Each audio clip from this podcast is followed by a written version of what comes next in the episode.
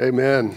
Thank you all. Thank you all. I think there's a West Texas saying, I believe it's West Texas, maybe not, but it's a Texas saying says, if, uh, if that worship, if that doesn't light your fire, then your wood's wet, right? Right? So, amen. Thank you all. It's always a, a joy to come and to really worship uh, before coming up here. Sometimes I get lost I'm like, oh, I got to go speak. So, Amen. Thank you. So this is going to be kind of a continuation. I want to encourage you if you have not joined uh, one of our studies, either on Sunday at seven or eight thirty um, on Wednesday nights. Uh, they have just been a tremendous blessing.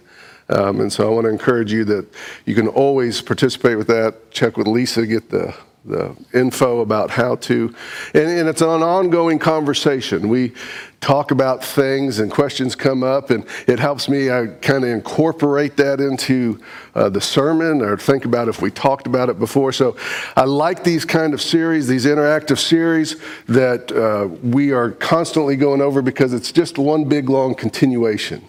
And so we're going to talk a little bit about something we talked about um, on the very first we, we hit upon it about busyness and about doing and how we get distracted. Our scripture is going to be somewhat familiar because I referred to it, but it's out of the Gospel of Luke, chapter 10, verses 38 through 42. Listen for the word of the Lord. As Jesus and his disciples were on their way, he came to a village where a woman named Martha opened her home to him. She had a sister called Mary who sat at the Lord's feet listening to what he said. But Martha was distracted by all the preparation that had to be done. She came to him and asked, Lord, don't you care that my sister has left me to do the work myself?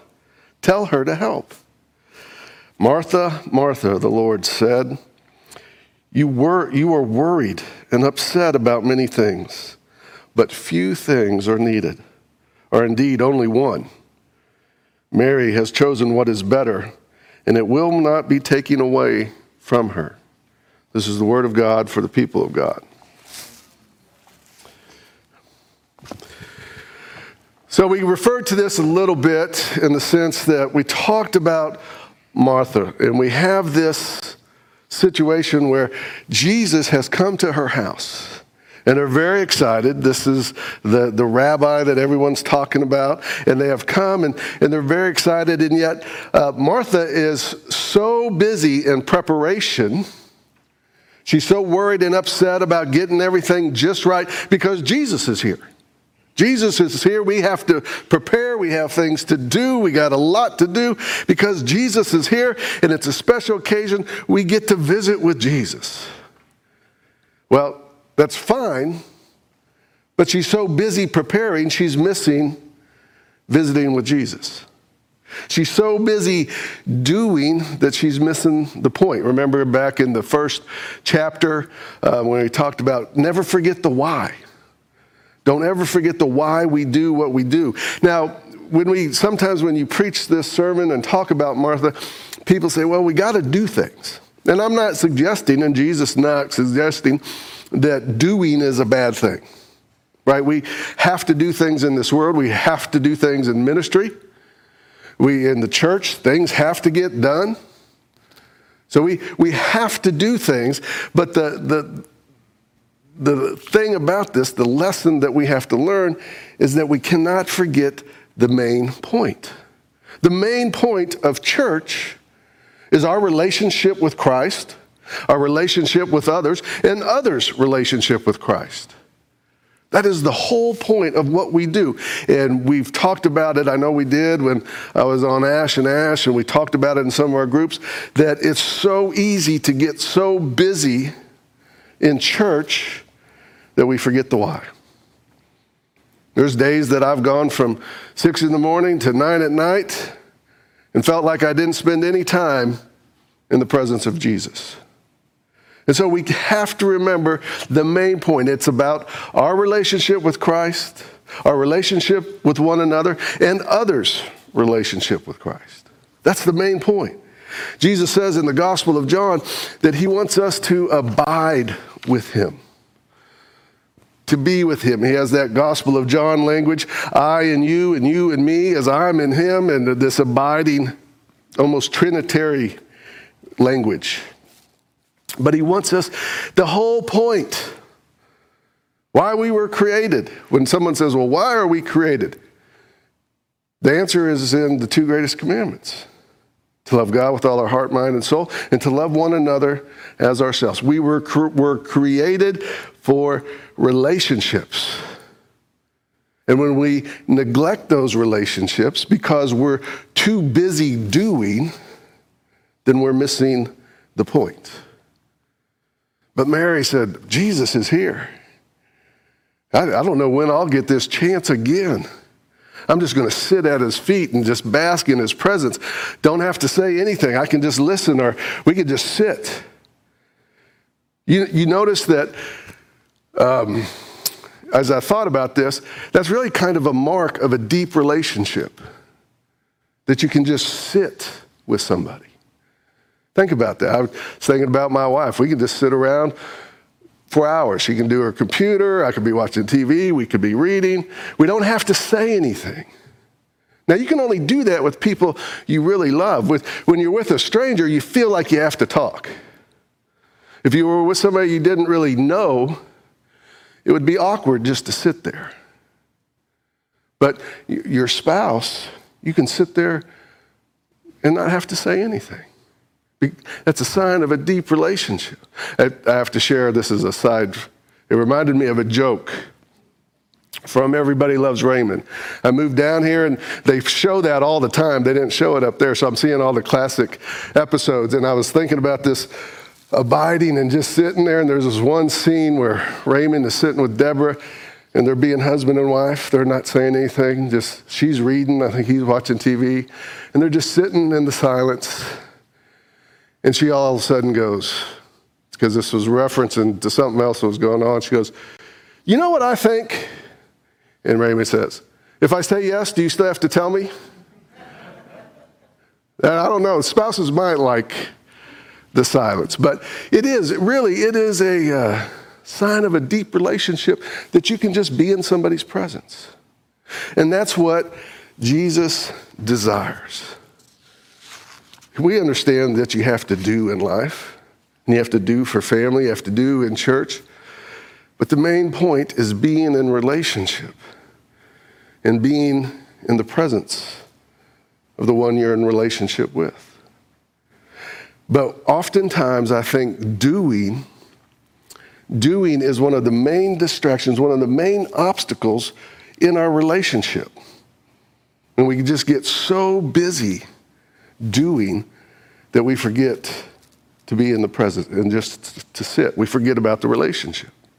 And I think there's two main reasons. One's kind of more psychological, one's more theological. That why, why I would put forward why doing becomes such an issue. The first one is more theological, and it has to do with our sinful, selfish nature because we always have to be on guard of that selfishness, that self coming back in play, even when we get in church. Jesus speaks to the Pharisees and the religious leaders about it all the time. But we, we have a tendency, once we maybe become Christian, once we start going to church, to want it to be about us, right? That's that self Maybe we're going to church, maybe we found Christ, maybe we're living in relationship, but that self will creep up when we least expect it and try to take over.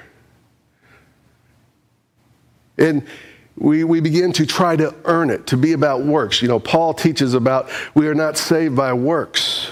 It's not, we, can, we can't do anything.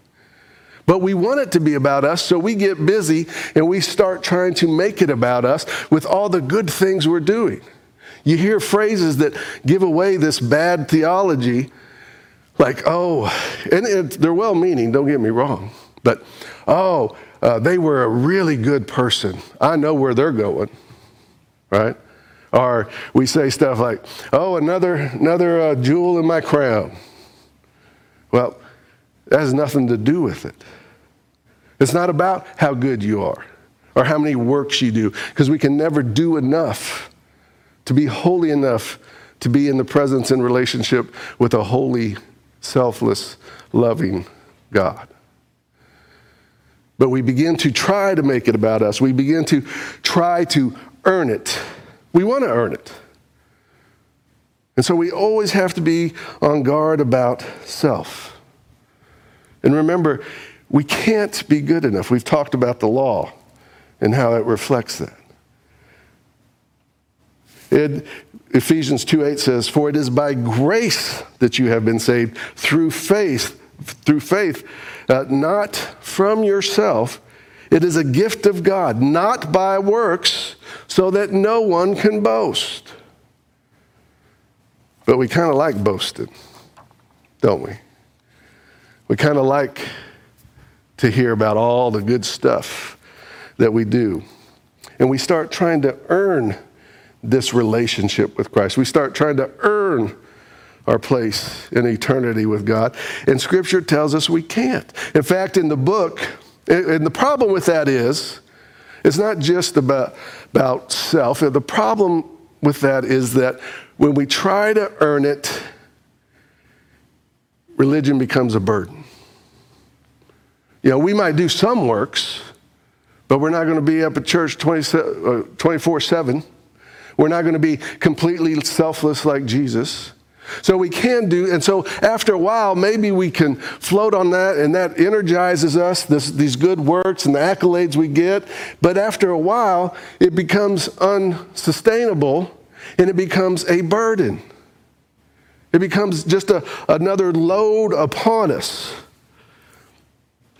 And Reverend Dotson in his book says if church feels forced, and we're exhausted by it, he says, then I suggest you're doing it wrong.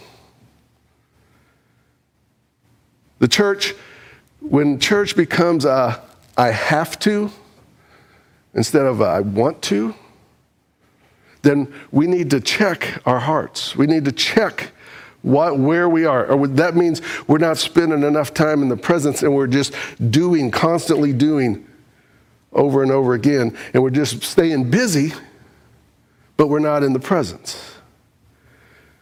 In Matthew 11, if you remember back to the first sermon, it says, Jesus says, Come to me, all of you who are weary and burdened, I will give you rest. Take my yoke upon you and learn from me, for I am gentle and humble of heart, and you will find rest for your souls. My yoke is easy, my burden is light. And so, what Reverend Dotson is suggesting is if we feel burdened, we need to have a soul reset. We need to have a soul check because we are we are live we we revert back. If we start making it about us and about works and earning it, we start living by the law. And the law puts pressure on us. It weighs us down. That's what Jesus was referring to in Matthew 11 when he says, My burden is light.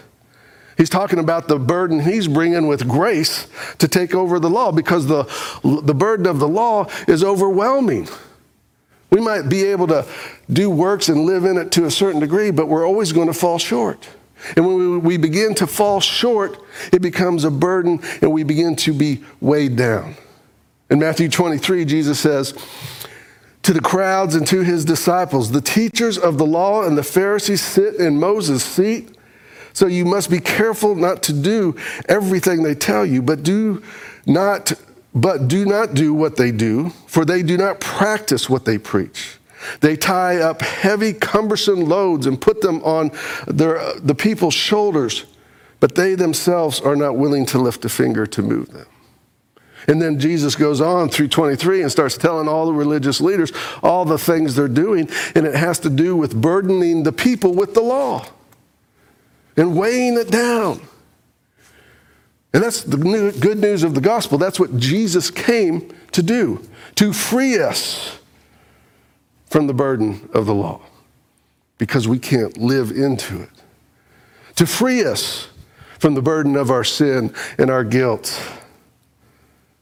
to make us, to heal us, to refresh our souls, to nurture and sanctify our souls. And so it should be a refreshing, but in this, this world is not heaven. And so in this world, we will fall into, back into old habits if we're not careful. And one of those is living by the law. But it is the warning sign when it becomes a burden. When it becomes to seem like I have to, if you wake up and say, oh, I have to go to church tomorrow, all right? Then something's wrong. So you, you need to check. That's a warning light coming on that maybe I've crossed over into works and busyness and doing and law. Because it should be, I don't have to go to church, I get to go worship. I get to go praise God. I get to go uh, get my soul lighter, be refreshed, be revived so I can come back into the world and shored up and ready to go. But this is when Christianity fails. This is when it's no longer attractive to the world, when it just becomes legalistic. And oh, we're, we're very legalistic. You know, oftentimes when you say, oh, that's a legalistic church, we think about brimstone and fire and uh, law don't do this don't do that and that's that is a legalistic church but legalistic church comes in all form and fashion right a very progressive social justice church can live by the law, they just have a different law. And you know, if you don't live into that or, or agree with all, everything one side or the other is doing, then you become judged and condemned. That's a law church. You should feel free and loved. Think about, I was starting to think about this, and, and Think about before we even get to the heavy stuff. Say there's some person that they just had a tough life and the Lord's stirring in them and they just have a lot of regret and hurt and they're just built up and boy, but the Lord's stirring and so they're thinking, I'm, I'm going to go to church. There's something to this.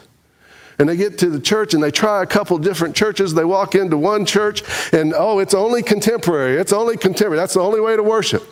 Oh, okay. You walk into another church. Oh, yeah, we don't do that here. That's not way you worship. Walk in one church. Oh, we lift our hands. You're not really worshiping lift your hands. Oh, no, we don't lift our hands. Listen to, I mean, the list goes on. I have a long list I could bore you with. I, I started having fun with this when I was driving. We got a long list of laws that people that are really hurting, really searching for healing and wholeness, and you come in and they got to deal with all this and they don't know what to do, then you're just like, oh, forget it. They got to be, they got to feel the love and the presence, the forgiveness, the grace of God. There's an old joke about this guy when it talks about very legalistic church. And this guy, he was had a tough life on the streets, and he happened into a, uh, a revival, tent, old tent revival. And boy, that preacher started preaching, and that Holy Spirit just pierced his heart, and he came up and he was saved. And they baptized him right there. And the, the, he was a good revival preacher. He said, Now go find yourself a good church. And he didn't know. I mean, he just came off street. He just found the Lord. He was fired up. And so he went to the first whatever church, first first church, that he always passed downtown, the big one. He said, That looks like a good church. So he walked in and he didn't know the law that in church you don't sit in the front row. So he went down uh, to the front row, right? And he went down to the front row and he sat on the front row and that preacher started preaching because it was the first, first, first church. So they had a good preacher. And he started preaching the word and boy, he was good. And he uh, would hit a truth and that guy would stand up and say, Praise God, hallelujah, thank you, Jesus. They have made contact.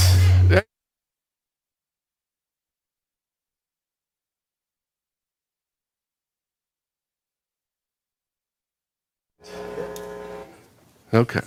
I just want to note I checked my batteries this time, so I, I did. So, so he was doing that, and a guy in a nice suit, usher comes down and says, Excuse me, sir, we don't do that here. He said, Oh, I'm sorry. I'm just so excited. I've, saved the, I just got saved. I found the Lord. I can just feel the Holy Spirit. I'm sorry. I'll, I'll try and control myself. And so, preacher started preaching. He said another truth just pierced his heart. He got, Yes, Jesus, hallelujah, praise God, thank you, thank you, thank you. Here comes that guy, suit, comes down and says, Excuse me, sir. I told you we do not do that here.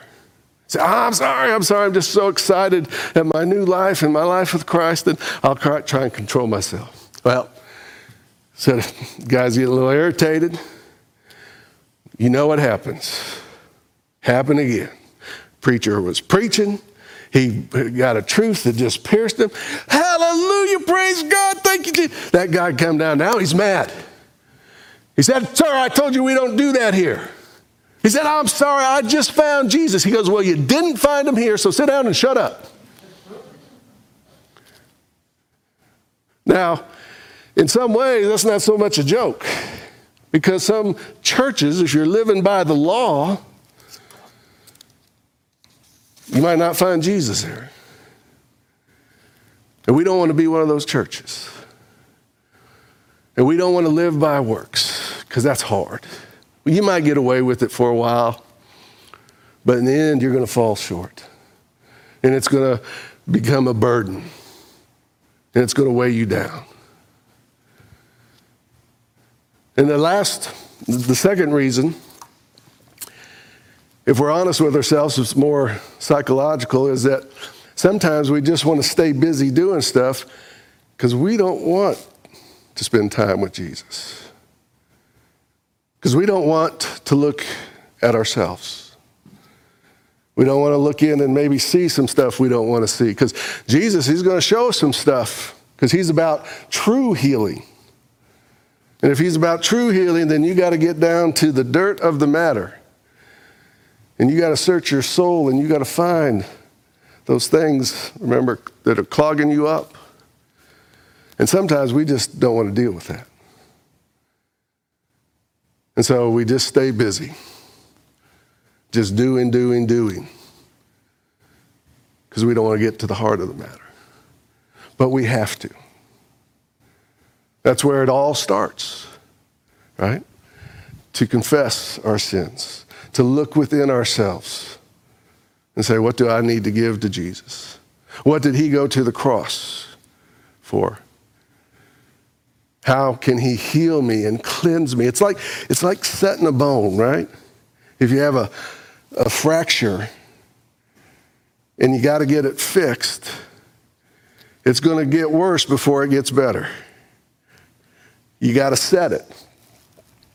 But in those times, some people, you wouldn't say, uh, I'm not going to do that. Well, if you don't, it's not going to heal right. You're going to have more problems. So, all right, all right. I'll go through it to get better. In the same way, we got to go through the cross before we get to the resurrection. We got to die to ourselves before we find true life. And so we have to spend some time, even though it might be hard at first, it's going to be worth it in the end. We have to spend time with Jesus. And so through this pandemic, and I know going back to school, I, I just urge you, urge you to spend some time with Jesus. Stop doing for a while and spend some time. Let Jesus speak to you. Let Jesus open your heart. Let Jesus convict you if you need it. But you, in order to do that, you have to spend time in His presence and stop doing and rest and find rest for your souls. As we go into communion, let us pray. Dear Lord, I pray that we would slow our pace. Lord, that we would find some time to just sit in your presence, to just hear your word. Lord, time without any intention, without any goal, but just being in your presence. Just start praying, just start reading just start visiting, but just to be in your presence and let your Holy Spirit work, shape, mold, comfort, Give us peace. Lighten our load. Lord, I pray as we come into communion that your Holy Spirit would open our hearts and our minds that we might see you and feel you. It's in Jesus' name we pray. Amen.